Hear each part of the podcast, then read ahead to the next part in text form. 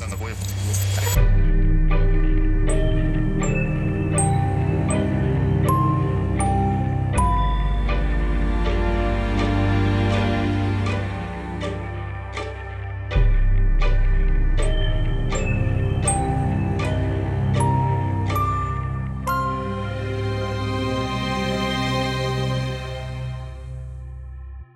Hello, and welcome to Haunted Hometowns, your weekly true crime paranormal podcast with me, Blake Lambert Hack. And this season, I'm covering cases from Venice, Italy.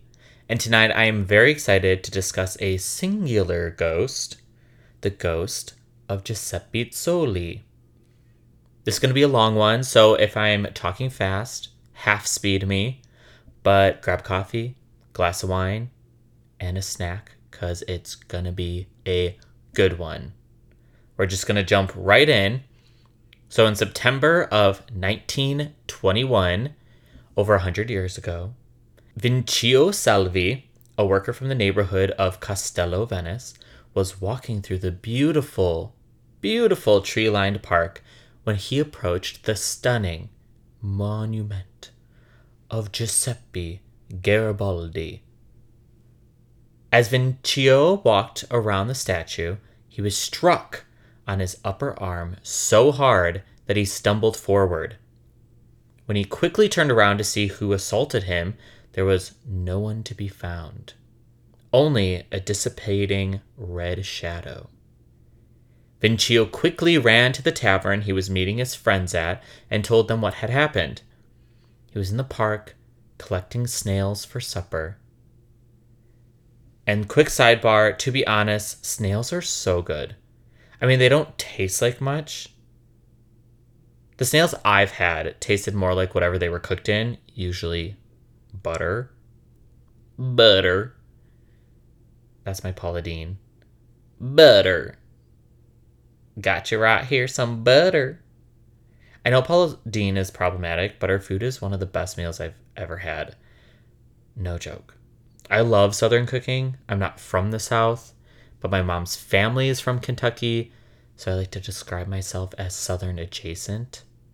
Love bourbon, love moonshine, country music, and yet I could never live there at this point in time. Also, not to jump into another tangent, but I've had rabbit for the first time recently, and that also was amazing. People need to be more adventurous with food. The faces I get when I mention rabbit being on a menu is too much. Just try it. You may love it. I've tried alligator. Alligator is good from in New Orleans, but it tastes very similar to chicken. Rattlesnake is fine, but it was fried when I had it, so the flavor wasn't too intense. I love shark, and I haven't had it in a while, but when I had it, it was so good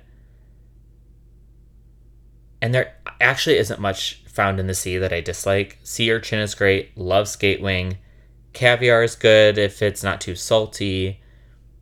All this to say that snails are good, but they usually taste like butter. Okay, back to the story.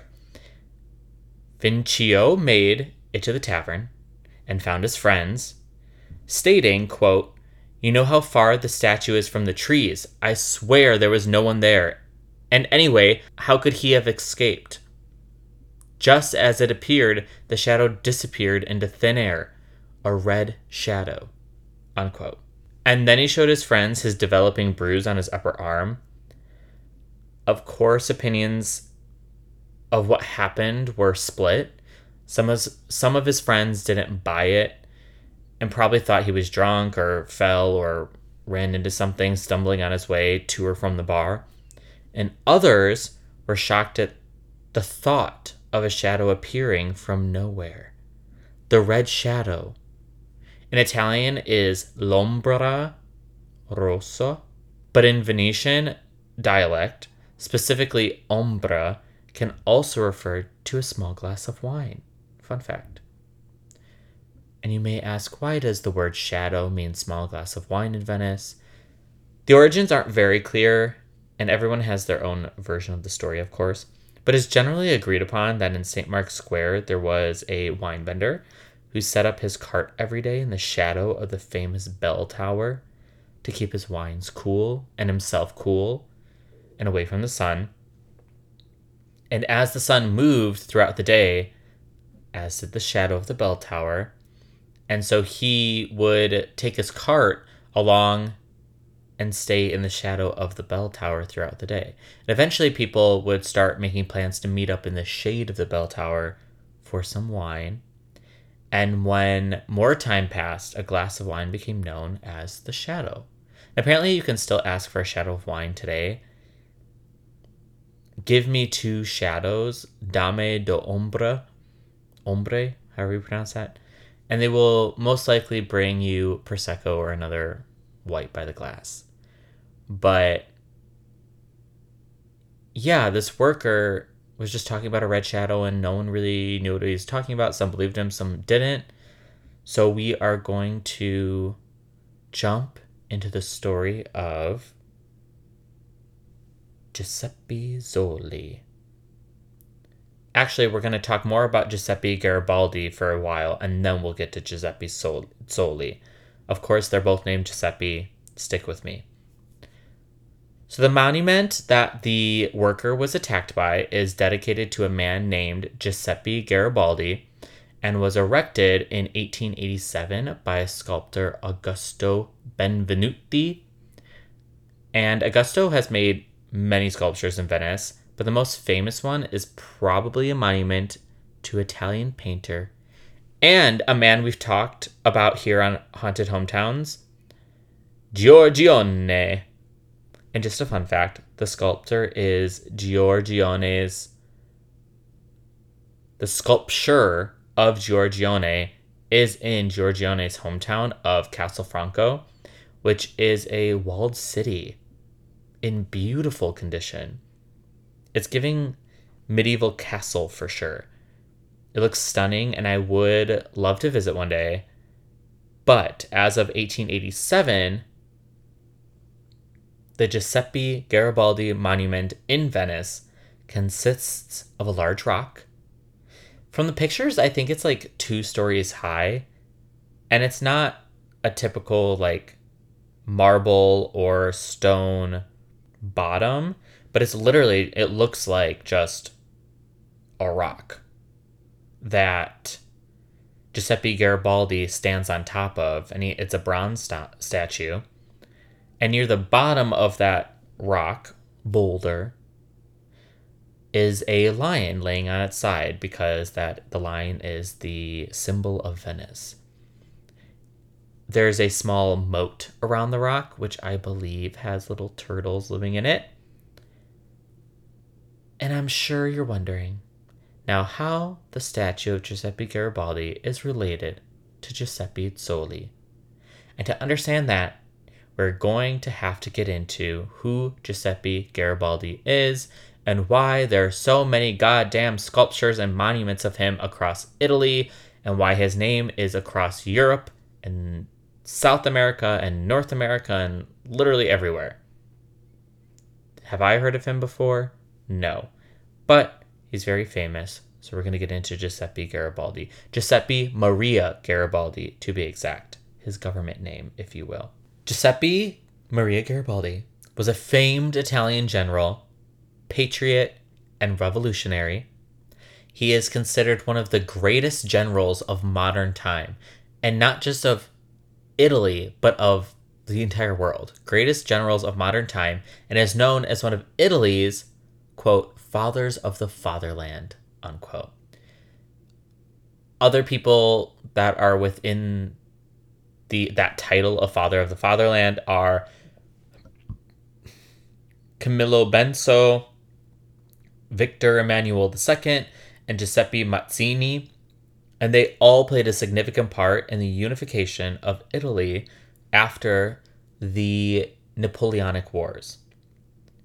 Giuseppe Garibaldi is also known as the quote hero of the two worlds unquote and he was part of several major wars for italy including not just for italy but uh, ragamuffin war which I'm pretty sure that's the name of a cat in the Smash musical Cats. Also, just a great word, ragamuffin. I mean, the me- the meaning isn't great. A child in rags or like dirty clothing or whatever, but in context, it's war. And in this context, war. But what a wonderful word. Ragamuffin. Anyway, Ragamuffin War.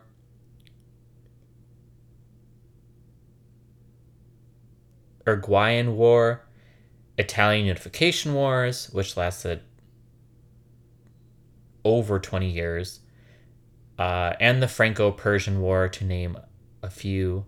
And before we get into the unification of Italy, Garibaldi was a follower of the Italian nationalist movement, known as the Young Italian Movement.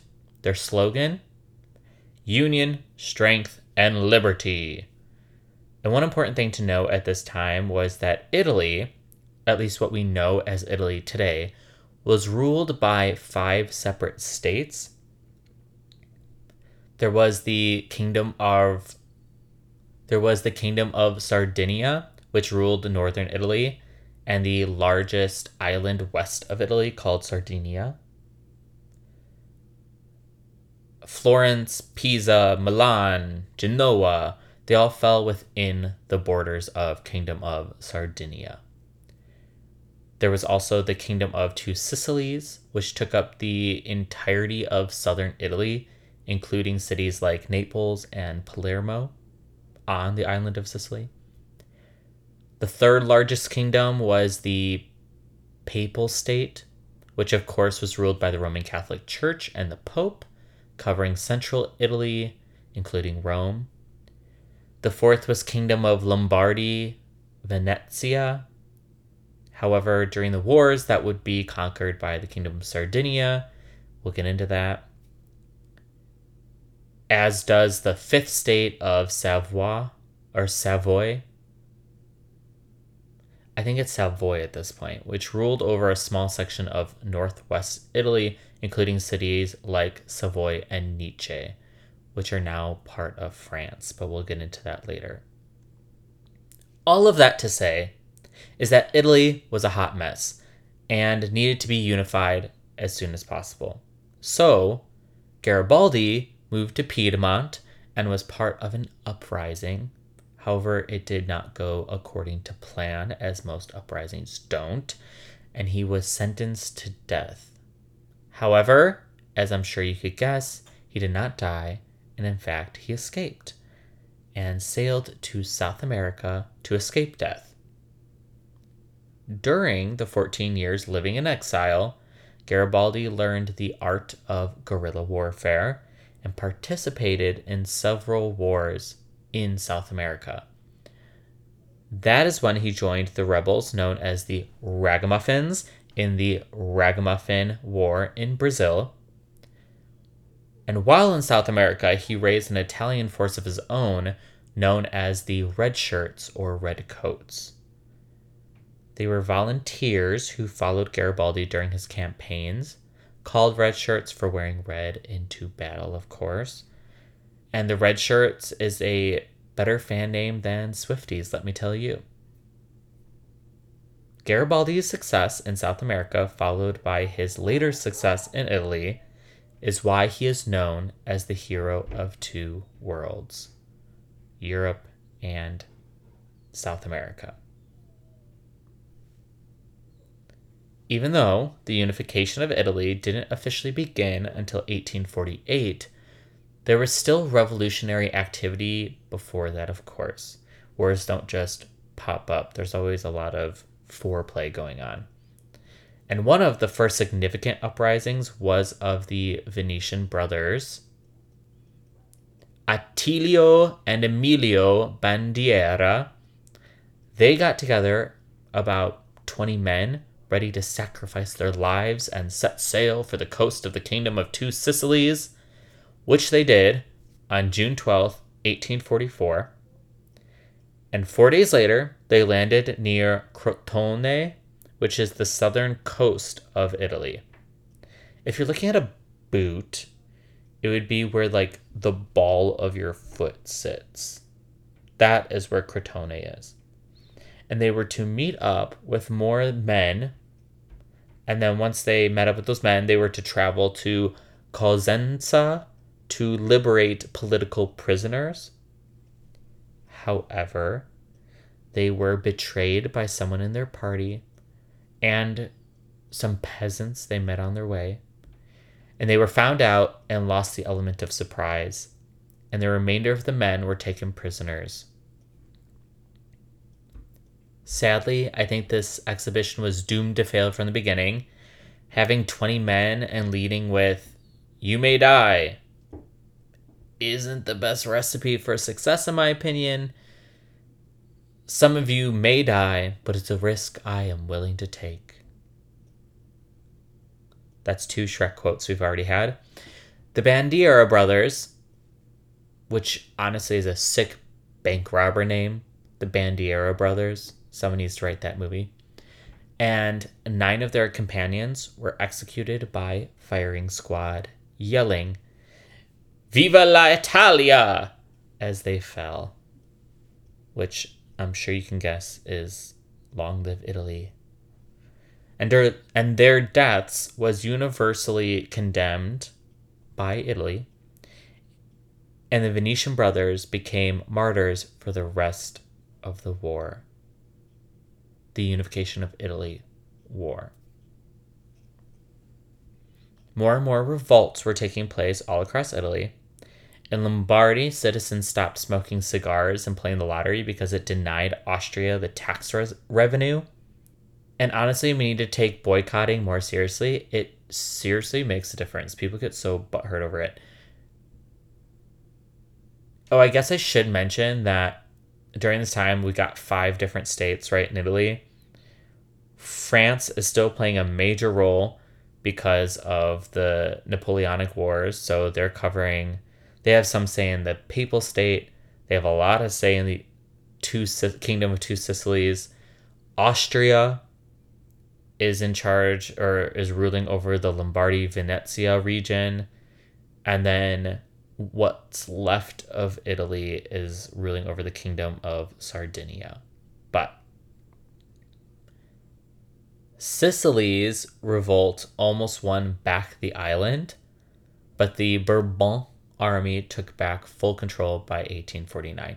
So these revolts aren't anything to like laugh about. They were intense and they made a lot of progress. However, because they were so separated and not unified, they didn't get very far attacking these well established kingdoms.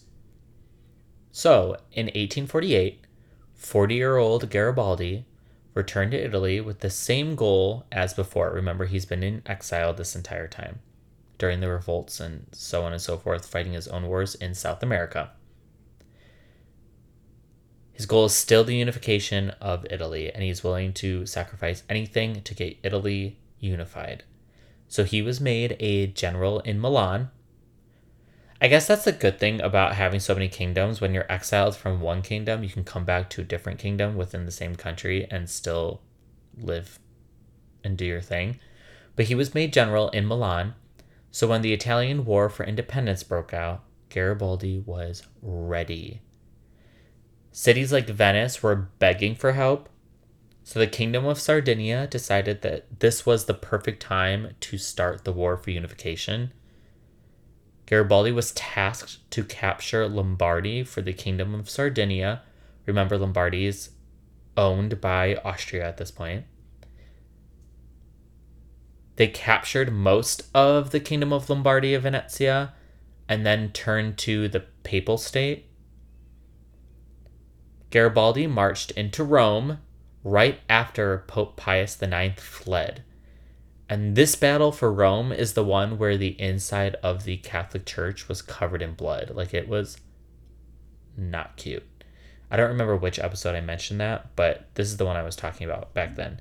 Like they walked into the chambers within the Catholic Church in Rome and it was just bloody everywhere. That's when negotiations began with both sides and treaties were signed, leaving the papal state just the Republic of Rome, and the Austrians just owned the Republic of Venice because it was just out of reach of the Kingdom of Sardinia. Again, I read a lot of shit getting into this. It's very complicated. I believe this is the order of things. If you want to dig deeper, do some of your own reading, but I'm just going to focus on Garibaldi and his dealings. So at this point, Kingdom of Sardinia has captured some of Lombardy, and they tried to attack the Papal State and Rome and the Pope, but it didn't really turn out according to plan. So instead of continuing the war, they signed some treaties. Not long after, the Pope's French allies stepped in and restored the Pope after like a two month siege, making Garibaldi flee from Rome. And to escape death once again, because Garibaldi pissed off a bunch of people by attacking the Papal State, he went to New York City in 1850. And the goal was to purchase a ship while the while the Austrians tried to take back a lot of what they lost during the initial attack. The small Italian fractured armies were no match for the large sweeping French and Austrian armies, and the First War of Independence didn't go exactly to plan. But the Kingdom of Sardinia realized that France and the French were still somewhat an ally, and that the Pope could never be the leader of a unified Italy. So, in return, for French forces to aid in the battle of or the battle against Austria, Italy gave France Nice and Savoy so that the Kingdom of Sardinia had backing of Britain and France. So even though France has a lot to say in the Papal State and Kingdom of Two Sicilies, France still doesn't want Austria interfering, even though they had some business back in the day before all of this. So France was like, sure, we'll help you fight Austria. That's cool. But in return, we want Nice and Savoy. So even today, Nice and Savoy are part of France. That's why I call it Savoy, because I do believe now that it's French, it's Savoy and they changed the spelling of it to be Savoie. Though Nice, maybe it's called now. Nice. Though again, it's technically Italian, so Nizza. I don't know. The Pope is back in charge in Rome. Nizza and Savoy have been given to the French. And we're still kind of, uh, we, as in Italy, is still fighting Austria for Lombardy Venetia. And all of this, Garibaldi is in New York City. Okay, we're going to take a quick break just so you can grab another glass of wine, grab another snack, and eventually we'll get to Giuseppe Zoli and his contribution to all of this. We'll be right back.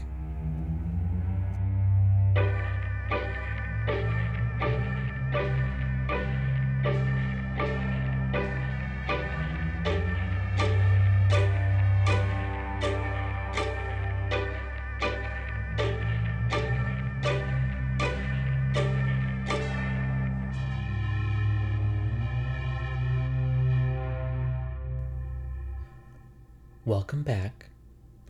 So, the time between the First and Second Italian War of Independence, Garibaldi spent some time in New York City trying to obtain a ship. However, he didn't have the money to buy one in New York City. I live here. It's expensive to live here. I'm sure it was expensive to buy a ship back then.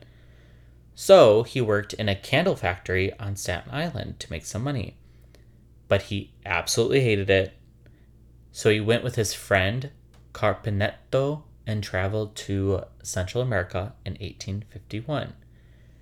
They went to Nicaragua, then to Peru, where Garibaldi obtained the ship called the Carmen for a trading voyage, is basically what he went for. His first stop was the Chincha Islands, right off the coast of Peru. And then he headed west all the way to China, which is a long fucking trip across the Pacific. Then all the way back to Peru, which again is a long fucking trip. And his second trip, he sailed to Boston and then back down to NYC, where he resigned as captain of the Carmen and took over another ship called the Commonwealth. Boring as fuck names. He then sailed from New York City to London. A lot of sailing going on in these years. In 1854. From there, he sailed to Genoa, ending his five years away from Italy. He's a world traveler. I'm quite jealous, actually. At this point, he's seen like every fucking continent, maybe not the Arctic or Antarctica, but by 50 years of age, he's been all over fucking Europe, South America, North America, Asia. He did stop in Australia as he was sailing through those islands, so he can count Australia. And when he returned to Italy, his brother had passed away, leaving Garibaldi with a decent amount of money. So he bought half an island and dedicated himself to agriculture. Like, this man is wild. He's like, I've done war, I've been a captain, I've been in a candle factory.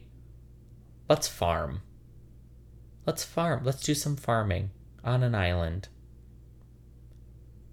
Though five years after him purchasing that island and feeding some pigs and riding some horses, the Second Italian War of Independence broke out. April 1860, Garibaldi gathered a thousand volunteers, a thousand volunteers. And I don't know how he did it. I don't know if he put an ad out in the paper. I don't know if he lit a firework and, you know, people knew what that meant. I don't know if he knocked on a thousand different doors and asked if they wanted to come. I don't know how he got these thousand people. I don't know if he sat in a bar and just chatted up the bar patrons, but he gathered a thousand volunteers and they were called the Thousand. Clever. Or I Mille.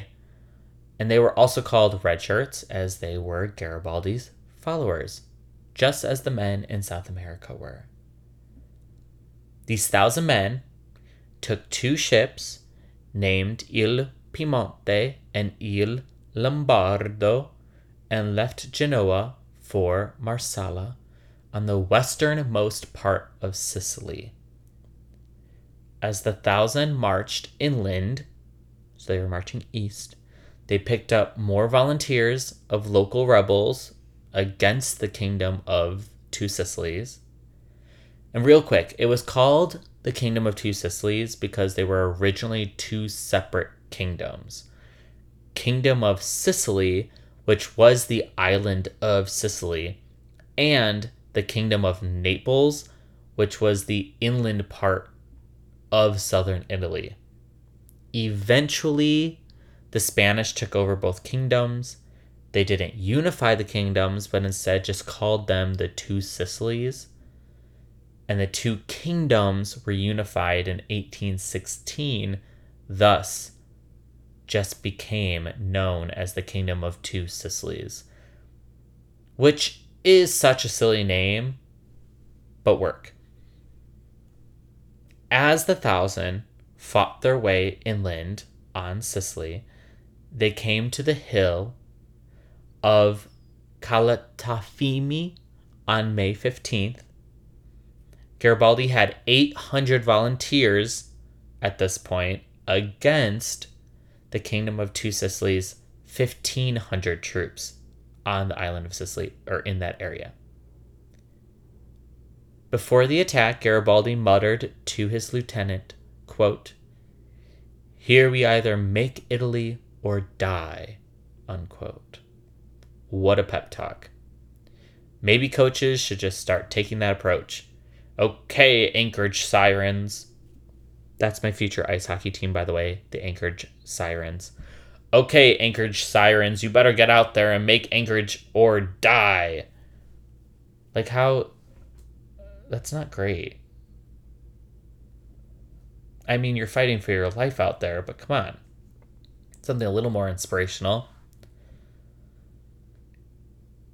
I'm just picturing all these hockey players like skating out on the ice and kicking ass in fear of death. Like, I'm at uh, it, you know? Have you seen those videos of ice hockey players getting like cut across throats and bleeding out on the ice? That's terrifying. It's a dangerous sport, y'all. Of course, Garibaldi's team won, and the following day he declared himself dictator of Sicily, which is bold. He only conquered a small part of the island and he already was laying claim to the entire island of Sicily. Bold. He then led his troops to Palermo, the capital of Sicily, and launched a siege. Many people living there rose up with Garibaldi, and they were about to take the city when, of course, French reinforcements showed up and bombed the fuck out of Palermo and turn the city into ruins. Which is, it's just so disrespectful. I understand it's a war and you're trying to win, but these cities didn't do anything to you. It's so sad to see huge cities crumble because people can't get fucking along or talk about things. It's like, why don't we just sit down and talk? I know that's like naive, but still. Britain showed up and intervened. They proposed a truce in which the French surrender, surrendered the city of Palermo and left.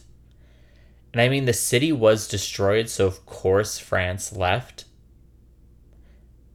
His victory over the capital spread.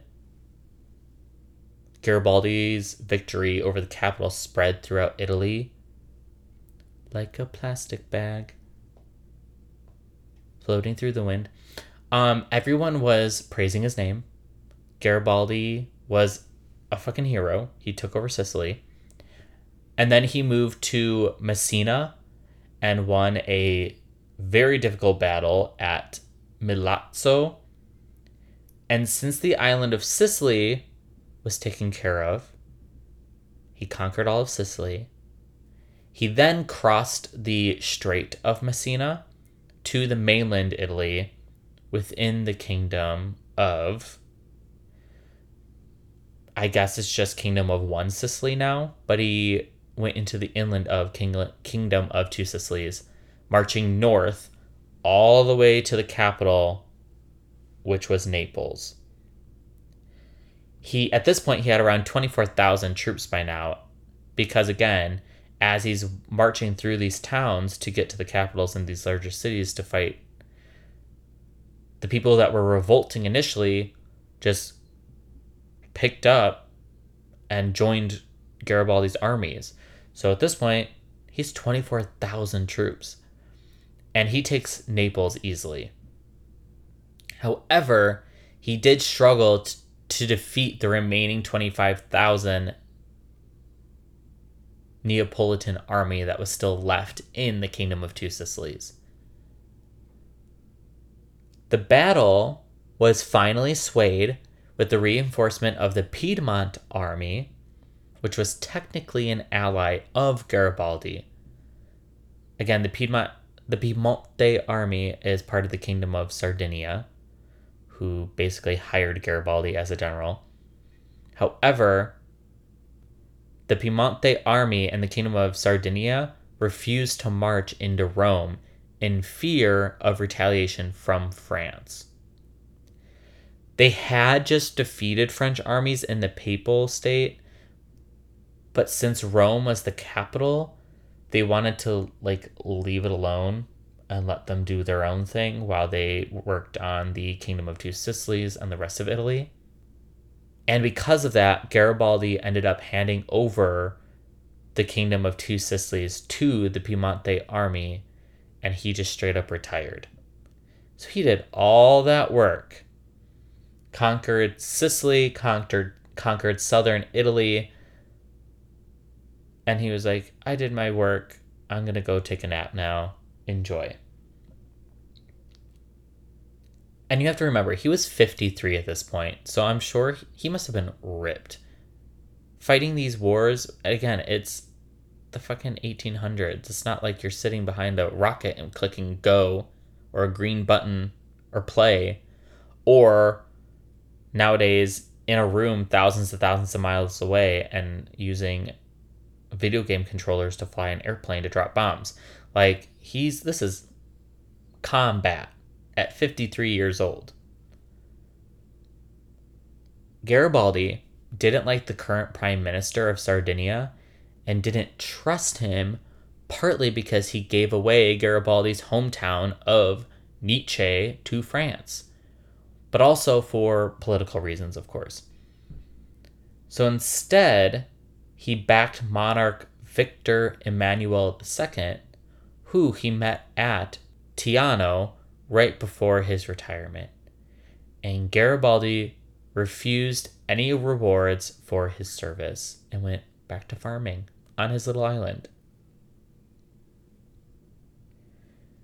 In retirement, the American Civil War broke out, and since Garibaldi was so well known and decorated as a war hero, Secretary of State William Seward reached out to Garibaldi asking him to be a major general for the Union Army.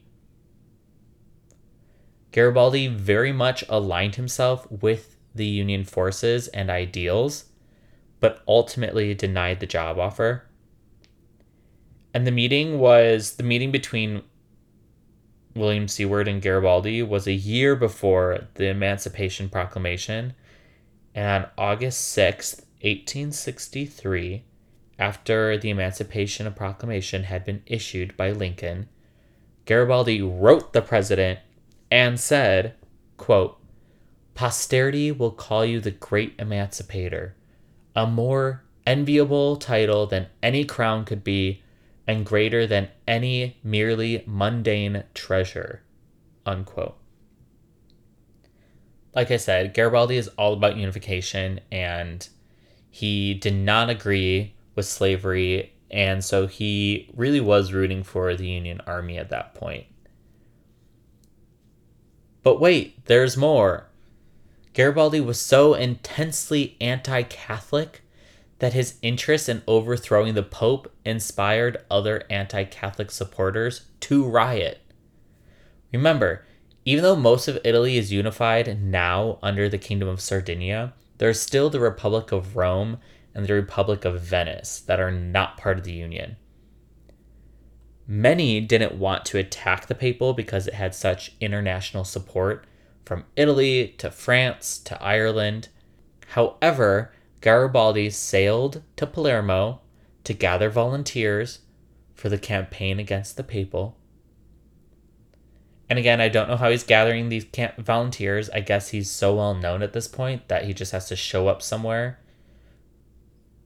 and people, you know, if he builds it, they will come. One of those situations. Their slogan against the papal was Rome or death. Roma o morte. He stated that he would, Garibaldi stated that he would enter Rome or perish beneath its walls. Incredibly dramatic.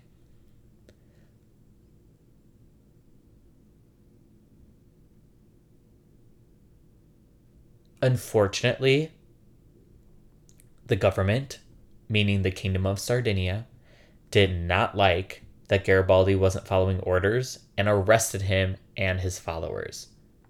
I'm going to speed through the rest of the war shit because there is so much more just to get Austria and France out of Italian affairs. But Garibaldi eventually was released from prison, made nice with Britain, Italy allied with Prussia against Austria, hoping to get Venice back. Eventually, Austria signed an armistice to stop fighting with Italy and gave Venice back to Italy.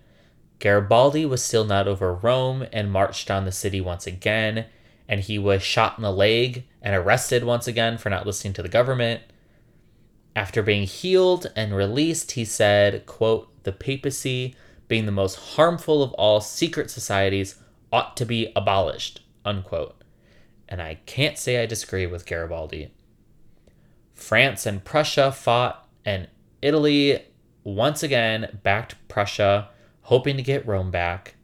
And when France pulled troops from Rome for the Franco Prussian War, Italy swooped in and took Rome. And because of Garibaldi's hate for Bonaparte III, he went to France and fought for the French Third Republic against the reigning Bonaparte. France loved Garibaldi and made him a member of parliament for a bit. And again, Garibaldi was super liberal and even erred on the side of socialism. He saw the struggle for liberty as an international issue, stating, quote, one does not make a distinction between the African and the American, the European and the Asian, and therefore proclaims the fraternity of all men, whatever nation they belong to, unquote. There was a meeting in Argentina that he was a part of that was trying to get several countries to set up policies regarding universal voting, progressive taxation, required education, administrative reform, emancipation of women, and even to get rid of the death penalty. He founded the League of Democracy off these beliefs in 1879 and Garibaldi died at 75 years old. I'm not sure what he died from, but honestly, exhaustion. He did so much shit. He was constantly on the move. I mean, he did have arthritis, but at that age, who doesn't? He is buried on the island of Caprera on his farm next to his last wife and some of his kids. That is Giuseppe Garibaldi and his life, a quick summary of the unification of Italy. Now, Garibaldi was not the red shadow the worker saw that day. In fact, he couldn't see who attacked him. Remember, we're speeding ahead to 1921. Just after the initial attack at the statue of Garibaldi. A couple was walking by the statue alone and were attacked by a red shadow. Shortly after that, a fisherman was hit over the head by the statue. Not by the statue, but nearby the statue. People were getting attacked by this red shadow constantly, so much so that the police and some local men decided to keep watch. Maybe they started the whole idea of a neighborhood watch. Two men grabbed the railing that circles the monument, and suddenly they were struck so hard that they fell backwards. And when they looked up, there was a man in red sitting on the railing. One of the young men on the ground recognized the red shadow of a man as Old Bepi. He recalled a conversation old Bepi and he had a while back. The young man asked Bepi why he came to the statue every day, and old Bepi responded, quote, I will always guard my general's back. When I am no longer here, I will do it from heaven. Unquote. Old Bepi's birth name was Giuseppe Zoli, who was born in Venice in 1838 and when he was in his early 20s, he enlisted in Garibaldi's army. Again, maybe he was at a bar and heard Garibaldi talking about it, and so he joined. Maybe Garibaldi held a potluck and Zoli showed up and wrote his name down for the army. Who knows? Zoli was one of the thousand soldiers that took Sicily. He was a red shirt and he survived the entirety of the wars and retired in his hometown of Venice, spending every day visiting Garibaldi's memorial until his death in 1921, a week before the Red Shadow began attacking people. The news spread through town so quickly that hordes of people began showing up to the statue in hopes of catching a glimpse of the Red Shadow.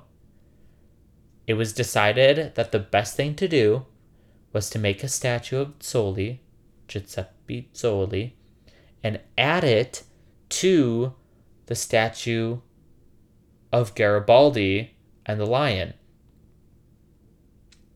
So, if you visit the memorial, make sure you walk all the way around the statue to not only see war hero Garibaldi at the top and the Venice symbol of the lion near the bottom, but to see Zoli standing in the back of the giant rock, guarding his general's back.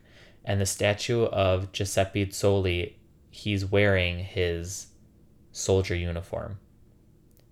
And ever since the statue was erected, the statue of Giuseppe Zoli, the Red Shadow ghost has completely disappeared.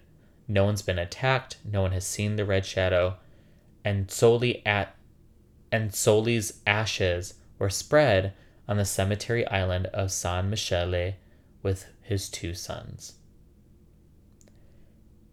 It's honestly such a touching story, a ghost story. Like, war is such a horrific time that I'm sure these men bonded like crazy, especially if they were all volunteers fighting for the same thing. And it was even more of a bonding experience because they were all fighting for such a huge thing as independence. Like this wasn't a war that they were sent to to fight you know, someone else's war. They all volunteered so that their country could be unified again, which is it's very moving. And to spend months and months and possibly years with the same people and watching your friends die I could not imagine it. And I'm sure Zoli thought of Garibaldi as his brother, if not like a father figure. Probably more like a fa- father figure since he was 20 plus years older. But maybe he thought more of him. It's hard to spend months with a group of people and then when the war's over to go your separate ways to never see each other again like the only understanding I have is like working on a musical or opera or any kind of performance where you're with these people day in, day out, hours upon hours for months or again, years. And when it all ends, you move on to another show, to a different city, hoping that you'll work with them again. But for a lot of times, you never see these people again. So yeah, it's intense feelings. And then throw war and murder on that, it's a lot.